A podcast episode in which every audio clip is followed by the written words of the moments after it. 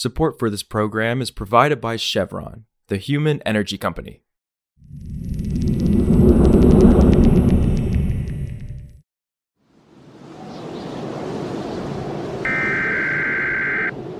The following is a winter storm warning from the National Weather Service.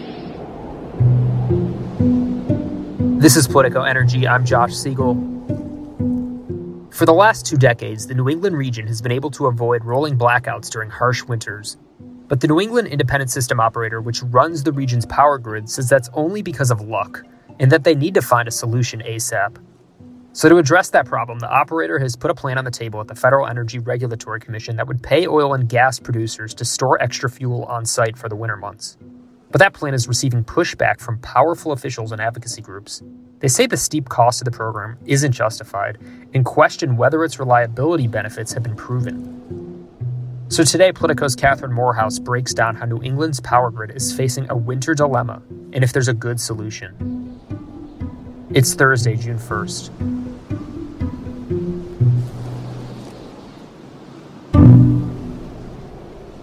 So the plan is to adjust the price that's paid to oil and gas generators to keep additional fuel on site. Basically, the grid operator is proposing to adjust payments to generators from what was previously a fixed price to an indexed price, which basically means that gas generators will get paid based on global market prices instead of, again, that kind of just fixed rate. And the idea for the program more broadly is to make sure the region has enough fuel for when it gets really cold to avoid blackouts, like you said. And that's because, as we've previously reported, New England is really fuel constrained in the winter and for years has faced really tight grid conditions, particularly when demand for both electricity and natural gas for heating gets really high. So this price adjustment is basically supposed to just be a higher incentive to incentivize more generators to keep more fuel stocked. Got it. And a ruling from the U.S. Court of Appeals for the D.C. Circuit last year actually put limits on what the New England Independent System Operator could do here. So tell us about that. Yeah, so a previous proposal from the grid operator would have adjusted this program to pay different types of generators, including coal, biomass, nuclear, and hydro, for instance, for keeping fuel on site. But what the court said was those types of resources are already keeping fuel on site. That's kind of how they work. So you're not really incentivizing anything. You're just using ratepayer money to pay generators for something they're already doing. So the grid operator went back to the drawing board and basically said, okay, maybe instead we can just pay oil and gas producers, which don't typically keep fuel stocked, more money for backup fuel to again just kind of heighten those incentives and hopefully have more backup fuel for when it's needed.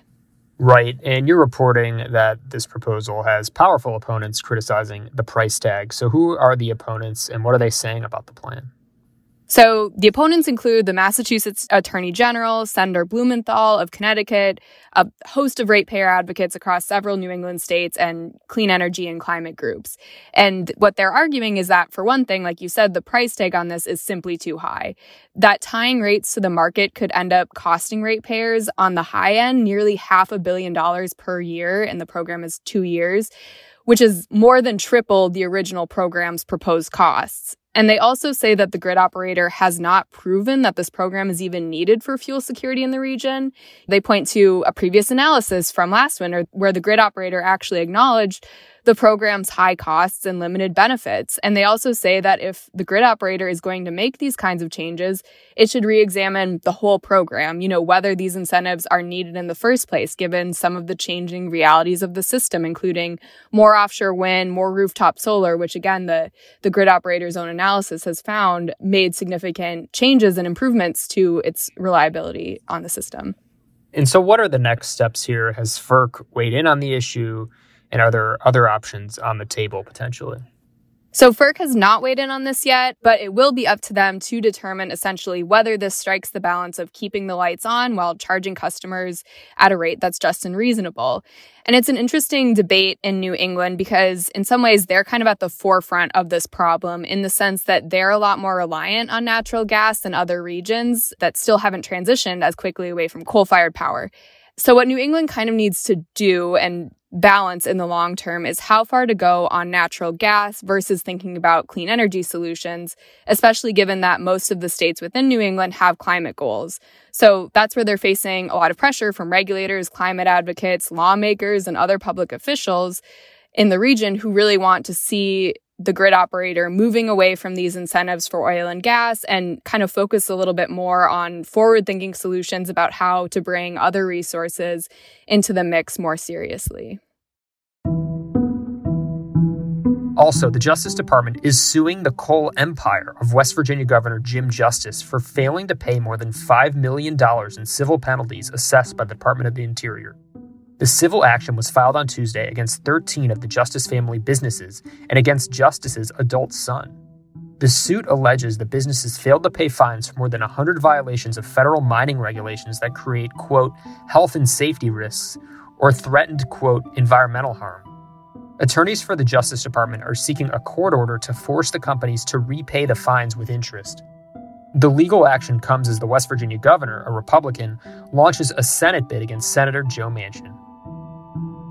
For more news on energy and the environment, subscribe to our free newsletter at politico.com slash power dash switch and subscribe to Politico Pro to read our morning energy newsletter.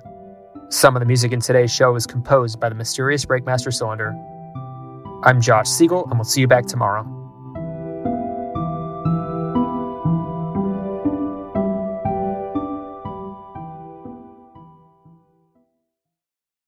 Support for this program is provided by Chevron.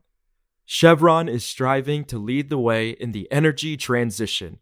They're working to deploy carbon capture and producing renewable fuels, developing multiple solutions today while forging new paths to the future. That's energy in progress. Learn more at chevron.com slash energy in progress.